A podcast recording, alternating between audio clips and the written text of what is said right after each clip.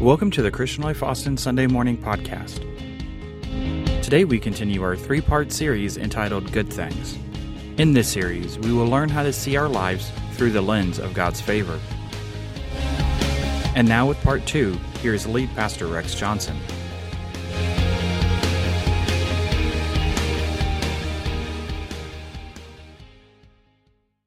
I want to talk about good things, and if you're a guest today, we started this last week, and Matthew Henry said this about Hebrews 11 and 1. This is how he said it Faith demonstrates to the eye of the mind the reality of those things that cannot be discerned by the eye of the body. Everybody say, The eye of the mind is greater than the eye of the body. So we're going to talk about that today seeing your life through the lens of God's favor. Seeing is, according to Annie Dillard, seeing is, of course, very much a matter of visualization unless I call my attention to what passes before my eyes, I simply will not see it. Early one morning in Washington, D.C., a man quietly took his place against the metro wall and pulled out his violin, placed his tip hat on the ground, and began to play. For this day, he had chosen six selections from Bach. During his performance, over a thousand people walked by. While passing by, some slowed down and others stopped to listen briefly, and a few dropped some sympathy money into his hat. Unknown to everyone who passed, the beggar with the violin on the street that morning was the world renowned violinist Joshua Bell. The instrument that sang in his hands was a violin valued at $3.5 million. It was a Stradivarius. And when Joshua finished, there was no applause, there was no standing ovation, there was nothing to acknowledge the magnificent talent that had just been on display. His street concert netted a mere 32 bucks. But just 48 hours earlier, an eager crowd had packed the Boston Theater to hear him play solo with an orchestra and pay an average of $100 per seat. How could anyone miss this street musician? The master violinist did a charity concert, and over a thousand people walked by without noticing. How does that happen? The fact is that the people on the sidewalk that day represent a trait that's common to us all. We don't always see what is right in front of us. But because we don't see it, doesn't mean it's not there. Just what's wrong with our eyes, anyway. Jesus said, The lamp of the body is the eye. Therefore, when your eye is good, your whole body also is full of light. But when your eye is bad, your body is full of darkness. My eyesight is not as bad as some people's, but when I have my glasses on, I can see much more clearly further away and catch details that I otherwise miss. Just as people go to eye doctors to get glasses or go to have surgery to have better eyesight, we're not stuck with our current life paradigm. I want to tell you, you're not stuck where you are. You can choose a better life paradigm than what you're living. The word paradigm comes from the Greek and is, and in general sense, a reference to a set pattern or a way to see the world, not in terms of our physical eyes in perspective. It is what we might call our, say, mind's eye. Jesus is saying the eye is the lamp of the body. He was saying the eye can be good or it can be bad. And the condition of our eye affects what we see, what we don't see, what we experience, or what we miss out on. Seeing good is turning on the lamp.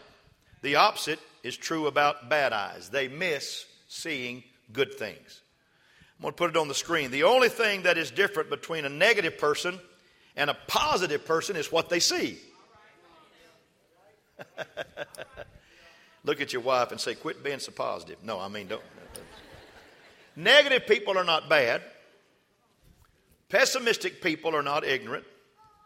In fact, oftentimes negativity is a trait of people who are highly informed in what they call reality. And their perspective is I'm not being negative, I'm just being real. And they're being real and aware of what they were educated in, and that was that life is hard. Life is not easy. And when people are deeply educated in the life is hard theory or reality, but undereducated in the God is good reality, they lean toward unfavorable possibilities versus seeing the possibility of something good in their life. People stuck in life is hard reality cancel out many times the God is good reality. And I have discovered that anyone, even people highly aware of life is hard, reality will become authentically optimistic when they educate themselves in the God is good reality. One doesn't have to deny the realities of life being hard to see the realities associated with God being good. Selective seeing. I want to talk about it. My wife, my sweet wife, has an all seeing eye. She can be in the bedroom and so see what our kids were doing in the kitchen. She's unbelievable. In fact, she's amazed at what I don't see in life. She really is. I can drive by a place or walk by things and not even realize it, like a light out in the kitchen, or trash needing to be taken to the garage, or an unmade bed, or a note on the counter, etc. That's kind of not good, men. You know, you need to see those kind of things. And Patty, I am so sorry. The other day I had lost my keys. And she's in the bedroom, in the bathroom, off the bedroom, getting herself ready for the day. And I said, Patty, I'm in the kitchen. You know where my keys are? She said, Right there where we put the, where the phones are, baby, where we charge the phones. They're right there. I saw them just a while ago when I passed by. What? And I was over by the computer and I said, Oh, hi. Thanks, babe. How did I not see that? My wife is the best that there is. I wished I could start fibbing to her a little bit and saying, Yeah, baby, I did see that the other day. I saw that. And she'd come back and say, You're lying to me. What color was it?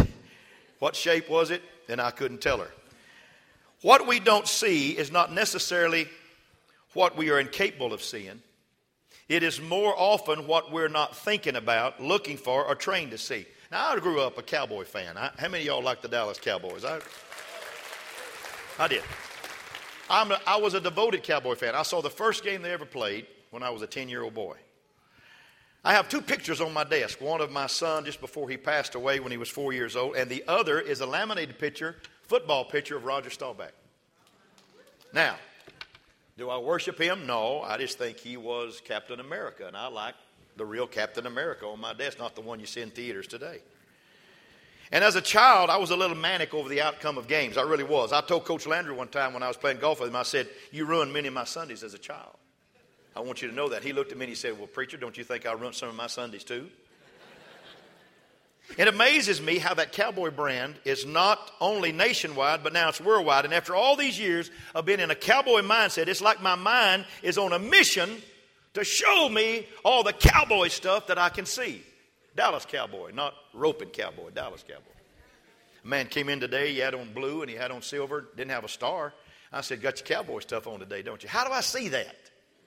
Because I've been trained to see it. In the same way I see cowboy logo and gear, everyone's eyes are trained to see what their mind has assumed that they want to see.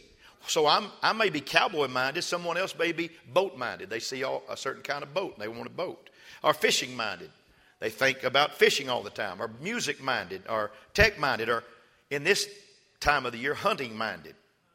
In fact, some of you right now are thinking about Bambi. You can't wait to shoot her this fall again. I'm going to pull out my Bambi sermon before it's over, and I'll preach it before you go hunting. My daughter, Misty, is into jewelry, okay? Misty's into jewelry. My oldest girl's into jewelry. And it's amazing what Misty can see in a church that none of us can see. I see people, you know, I don't even know what color eyes they have. I just know they got a good heart, they got a good spirit, yada, yada. Misty comes home and said, Dad, Mom, did you see that rock on that woman's hand? what woman? That woman, that woman. I, I, I don't even know her name, but oh, God, she had a rock. She had a rock that was bigger than anything I've ever seen in my life. And that necklace that she had on, oh, my Lord. My daughter, if she had the money, could put QVC out of business. You understand what I'm saying? She's into jewelry, and so she sees jewelry.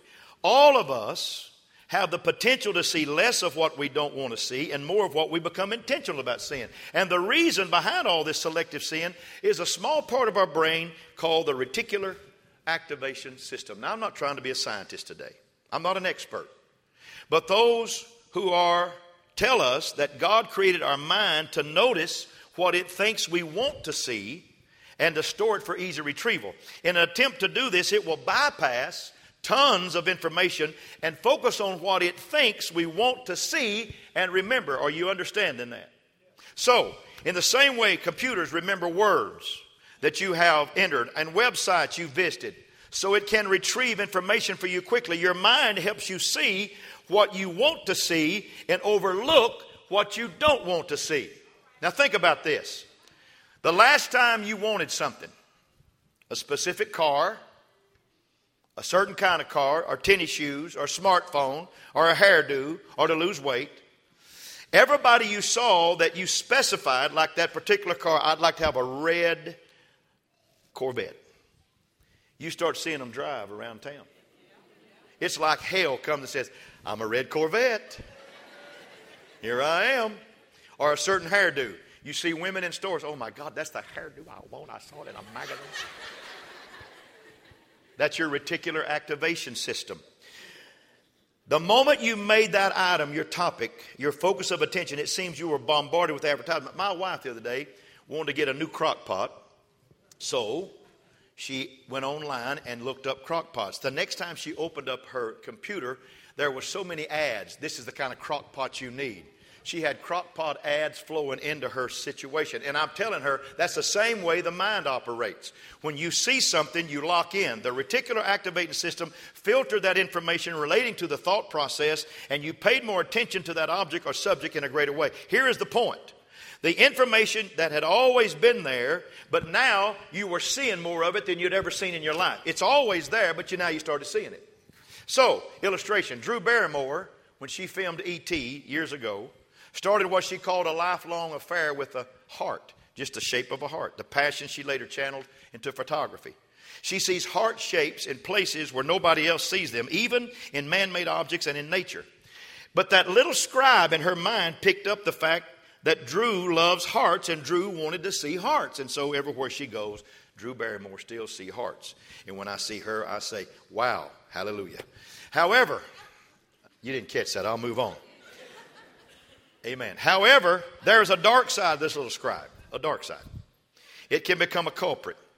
Like everything else God gives us that should help us, there usually is a downside. The little scribe can work against us by pointing out what would be better to not notice or pay attention to. When this happens, the only thing we can do is be intentional about reprogramming our reticular activating system to tell us what we want to see, not what things we, to tell us what we want to see, not what it thinks we want to see.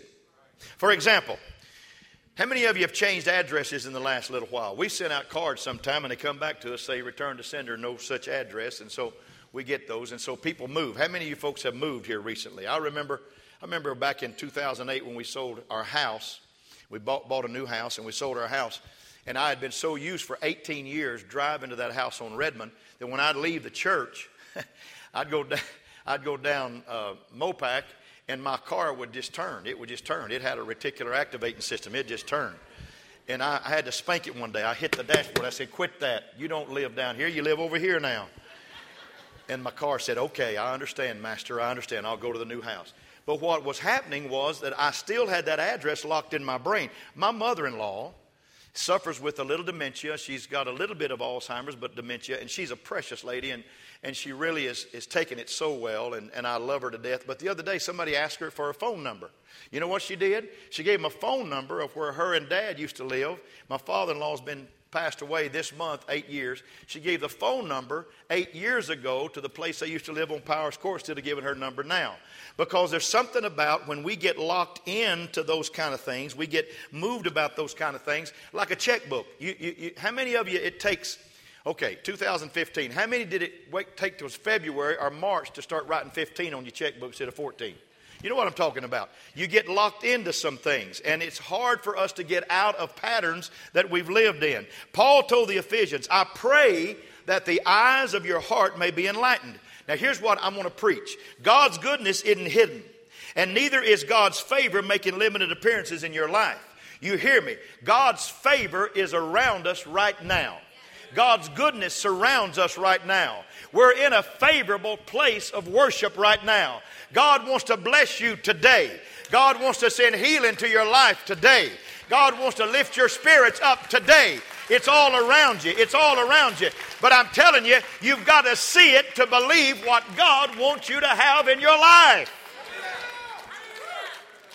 Oh, I want to preach now. You ever notice how certain lightings on a picture enhance the painting?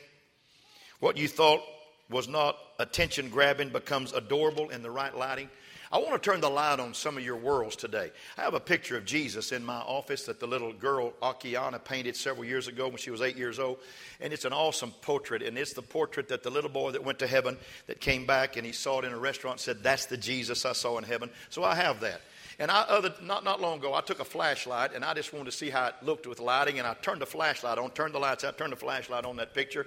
And it's, it's like the Lord was just looking at me in person. It was so beautiful how when the light gets turned on, I want to turn the light on. I want your eye to be a light here today. I want it so it'll light the whole body. Once you see God's favor more clearly, the intentionality becomes hardwired into the searching mechanism of your daily life. Unseen goodness, say it with me, unseen goodness is always there. Say it's always there. Helen Keller said, Keep your face to the sunshine, and you cannot see a shadow. She said, in essence, you get what you see. Most of us have heard the cliche, you see what you get. But I believe you get what you see. I was in a restaurant one day with a bunch of ministers, and it was a beautiful day, and we was at a conference, and it was a great time, and we all went to this restaurant, and and I'm one of those kind of guys. I'm one of those kind of people that I'm happy for no reason, okay? I'm just happy.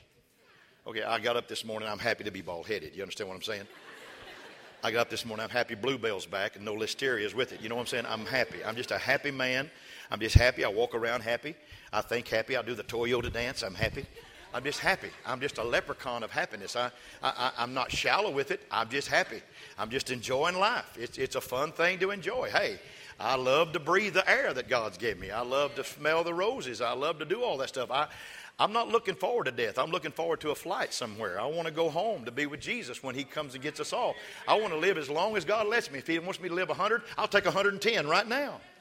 You understand what I'm saying? So I enjoy it. But we're sitting there, and there was, a, there was one pastor sitting there with us, and, and I don't know what he told his people. I don't know how he preached to them, and I don't know how they were a happy church. But he was, uh, he was deplorable that day, to say that. He was just deplorable. He was pitiful. He really was. He couldn't find nothing good to say. He couldn't find nothing good about anything and everything. He's like somebody put Limburger cheese under his nose and he's smelling the bad smell of everything, you know. And he couldn't, he couldn't get it right. So I'm on the other side of the table just, ha, hallelujah. Isn't God good? God's blessing the church and God's blessing the kingdom and hallelujah, it's good. I was a young man. This guy was an older man. He said, You'll, you'll learn, son. God will tame you down. You'll learn that happiness ain't going to be last. It ain't going to last in your life. You'll, you'll get tamed down one of these days. And I want to say, Sir, I don't want to insult you, but I'll never get your spirit. so I ordered this meal. I ordered this meal. And, and so he decided, Well, I think I want to be happy, so I'm going to order the same meal that Rex got. So he got the meal. I love mine. I mean, I can inhale it when it's good. I can inhale food, you understand?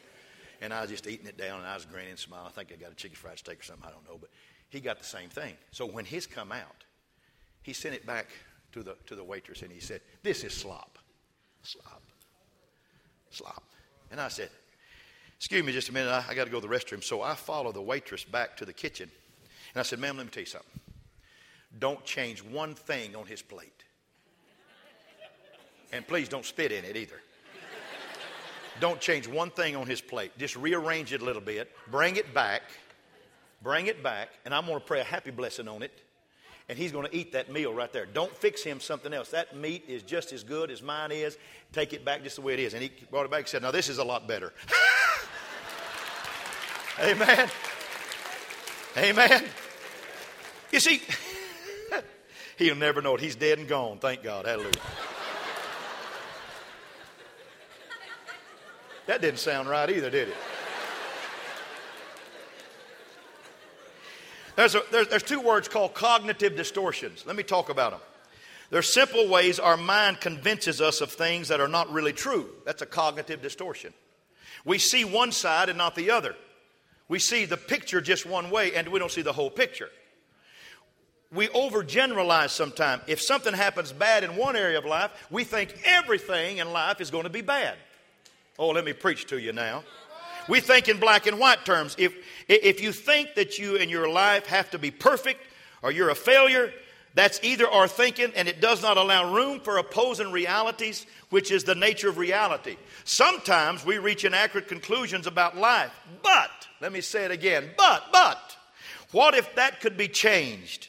I have good news for you. It can be changed. You can change your way of thinking in a service today. You really, really can. Paul stood before Agrippa, and, and Agrippa said, I'm sending you to Rome. You're going to die there. And Paul got on a ship, and it fell apart because a wind of Euroclydon came against it. And Paul was absolutely thrown against everything in the world on his way to Rome. Lived there two years, then he died. And I want to tell you something. He looks at Agrippa, and Agrippa said, You have anything to say? Would you like an attorney or a lawyer to speak for you? And Paul looks at Agrippa, having his sentence put on him, looks at Agrippa, and he said, I've got four words for you. I think myself happy. Sometimes you just got to look the condition in the eye and say, Look, I'm going to see beyond the bad stuff. I'm going to see beyond this this dysfunctional home. I'm going to see beyond this bad job. I'm going to see beyond this disease I have in my body. I'm going to see beyond it. I'm going to put on my polarized lenses and take out the horizontal glare, and I'm going to see the glory of God coming down on my life, and I'm going to be blessed. I'm going to be blessed because God is good, and I will think myself happy.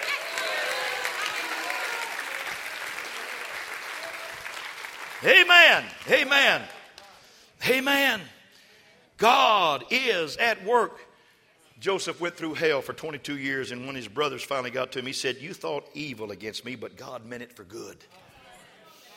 Hear this, Pastor. I'm not suggesting that there's nothing wrong in the world or that you will not be tested and under the burden of life. Look around you. I'm not just some Pollyanna. Look around you. This world is a mess. And can I remind you, help will not come from man. David said, I will look to the hills from which cometh my help. That's a question mark there. No, I will call on the Lord. The Lord is my help. The Lord is my help. Governments won't save you, systems won't save you, programs won't save you, man won't save you. But let me say it boldly again God is at work right now. He's at work in a bad world. He's at work in a dysfunctional home. He's at work in a bad marriage. God is still at work. And you've got to take the things off that makes you see the bad and put the glasses on that let you see good and understand you can change your precept and per- perception of things in life. Oh, I want to preach today. Favor surrounds us. David said, Psalms 5 Surely, Lord, you bless the righteous. You surround them with your favor as with a shield. I had a friend of mine who had a lady in his church that came to him one day said, I'm leaving my husband. She, he said, Why? I said, Well, I just, he's just not any good. And the, and the pastor said, Well, I, have always thought he was a good father and a good grandfather, and, and, he's a good husband. He seemed like he's a good saint in the church. And she said, Well, he is that. The kids adore him and everything, but I'm just tired of him. I'm ready to go. And he said, Well, can you think of one or two things good about him? He said, she said, Well, yeah, yeah. He's good to the kids, he's good to me, and he's good to the church, and he's a good man. Okay, it's pretty good. He said, I want you to go home and I want you to write something every day on a, on a piece of paper. I want you to write something. And I want you to put it down, something good about him every day for seven days. And she came back in seven days smiling. She said, Don't need any more counseling. He's going to stay. He's good. You know what she did? She started seeing what she needed to see and not what she wanted to see. Are you with me? Opposites attract marriages and then they attack. David threw a rock one day and won a wife. But that rock became the rock of offense to her. And it's hard to sleep on a bed of rocks, isn't it? We need to let ourselves see our marriage and see our life and see our job and see our position in life as being a child of favor. Come on, we need to see it that way. I want to. I, I, I want to say something. We need what I call eye training. I, have got to hurry. I'm, I'm, in, I'm, I'm against the clock now. I got to hurry. Eye training. I had an old pastor friend that had a Labrador Retriever up in St. Louis years ago. And that lab dog was the best quail dog in, in the county. And a lot of people came to let their dogs learn how to chase quail with that, with that dog. And those little dogs that came to learn how to, how to catch a scent would run off and chase rabbits and chase squirrels and chase deer. Any kind of scent would just set them off. But that old lab stayed true. He knew what he wanted, he knew what a quail smelt like, he knew what a quail was. And I heard the old man say one time, he said, when he pointed, he'd look, he'd just say, There it is. And said, You get in that in that brush, it wasn't a rabbit, it wasn't a deer laying down, it wasn't a squirrel. Said quail would fly. Because he knew what he was looking for and he found it every time. I want to talk to you. I just want to talk to you. We need eye training. We need to understand that things happen in this world. We record other people's perspective and we form opinions as to what we look for and see. Don't we don't want to we don't want to break up friendships, but sometimes changing who you hang out with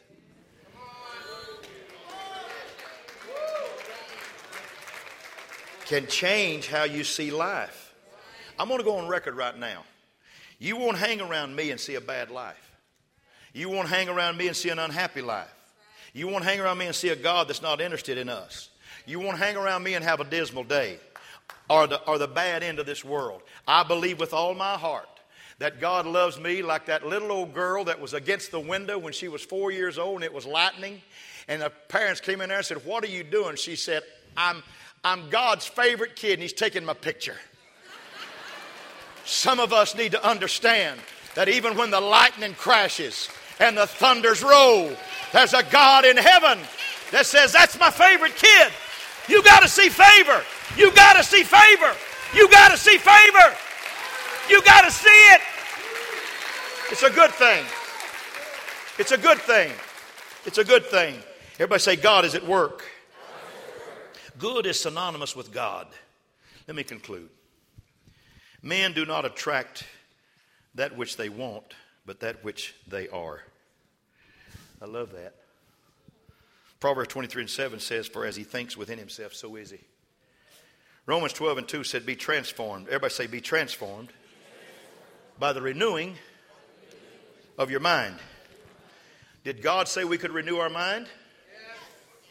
Scientists didn't believe that for centuries. They didn't believe that. But during most of the 20th century, the consensus among neuroscientists was that brain structure was fixed and did not change after early childhood. But since then, scientists started changing their opinions and created a term called neuroplasticity. I'm going to say it just once, one more time neuroplasticity. That is defined as the brain's ability to reorganize itself by forming new neural connections throughout life. And what God had known from the beginning, science is now discovering that no matter what our age, we have the ability to change the habits of our mind. Somebody said you can't teach an old dog new tricks. I'm tired of that. You can learn some new things in life. Roger Sperry won the Nobel Prize in 1981 in physiology, and he said that you grow new connectors in your brain when you learn a new language. Some of us need to quit talking the negative language and start talking the positive language. And they said it helps so much. They said it helps so much. Learning a new language helps so much in, in, in, in cases of dementia and, and Alzheimer's. It helps so much. And here's what I'm telling you what happens is, is, is this research shows that how we think repeatedly does literally create small little pathways or grooves in our brain. And with some intentional effort, we can redirect our habits or our thoughts and create a new groove What's that woman's name got her groove back? Stella got her groove back. It takes time and effort, but it's the key to transformation. We have heard it takes 21 days to form a new habit. Reason it takes that much time for the new path to be built in the brain. Oh, I'm loving this. And the brain produces about 70,000 thoughts on an average day, or about every 1.2 seconds you get a new thought. And our brain is searching even when we don't know it's searching. It's constantly going out there and pulling in data based on primary tendencies and leaning of our minds. And here's what this will look like. If you're trouble minded, there's trouble everywhere. Come on. If you're anger minded, you'll be angry when no one else around you is angry. If you're problem minded, you'll find problems with every solution. If you're poverty minded, you'll always see yourself as lacking and poor. But if you're favor minded, You'll find favor in everything you do. I'm, I'm telling you right now. You can be aware of trouble, but you can still think favor. You can be aware of problems, but you can still think favor. You can be aware of setback, but still think favor. Think favor so you can open up the search engines of your mind for the word favor. Come on, everybody say favor. favor. Say, I'm looking for favor.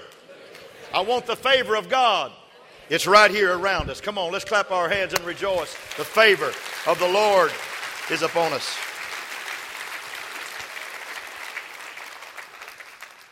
Wherefore, gird up the loins of your mind, Peter said. Be sober and hope for the end. Help me, Randy, for the grace, charis, that is to be brought unto you. That charis word in the Greek means God's inclining. It's reaching to people because He is ready to bless them. Everybody say, God's ready to bless me. Don't let your mind mess it up. Heaven has some awesome things for you, even in this end time. There's a great story about an old wise man that lived outside of town. He'd go outside of town every day and he'd meet people coming into the big city. And they'd always ask him, What kind of people live in that city? And he would say, What kind of people live in the city you came from? And if they said rude people, mean people, he'd say, That's what you'll find in that city. Thieves, liars, cheats, that's what you'll find in that city. But if somebody would come by and say, There was great people in our city, friendly people in our city, he said, You'll find the same thing in that city. Because what you look for is what you're always going to find. I'm telling you, good things are around us. Twila Labar is a member of our church, and she's written over a thousand songs, and over 400 of them have been recorded by major artists. And you know what? You could put Twila in a prison, she'd write a song. You'd put her in a junkyard, she could write a song. Put her in a dump ground, she could write a song. In fact, the man that wrote the Montezuma, uh, the, uh, the, from the halls of Montezuma to the shores of Tripoli, the Marine fight song. He was, he was an old beggar in a, in a junkyard one day in a dump ground. Somebody walked up and said, I know you're poet. Can you write a song for the Marines? He said, Give me a, give me a Snickers wrapper. They gave him a Snickers wrapper, and he started writing from the halls of Montezuma to the shores of Tripoli. We'll fight our country's battle in the land and on the sea, to fight for right and freedom, and to keep our honor clean. We will fight to gain the freedom of the United States Marines. Took him about seven minutes. Said, Here you go. You got a dollar?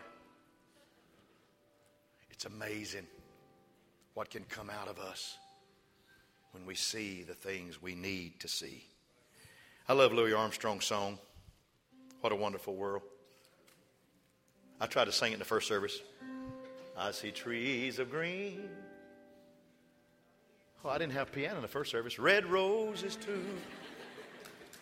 I see them bloom for me and you. And I think to myself, what a wonderful world.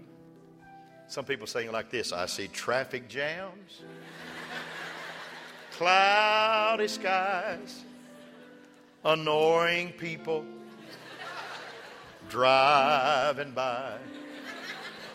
And I think to myself, what a difficult world.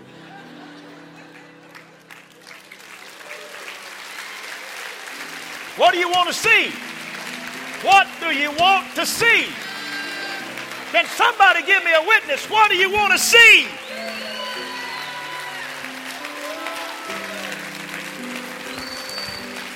Hallelujah!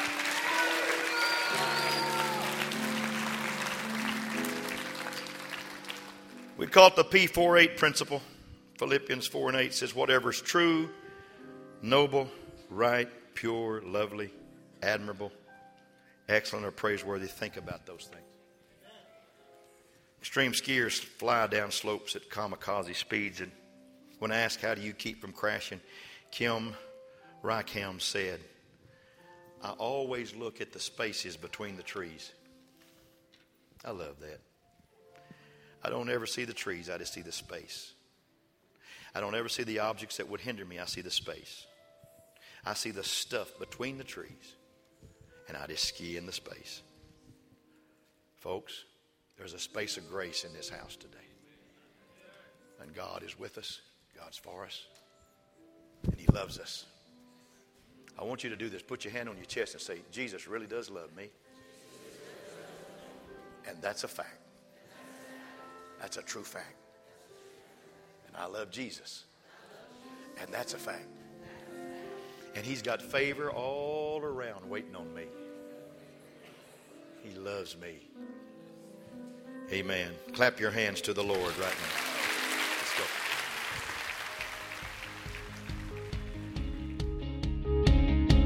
And that concludes today's message.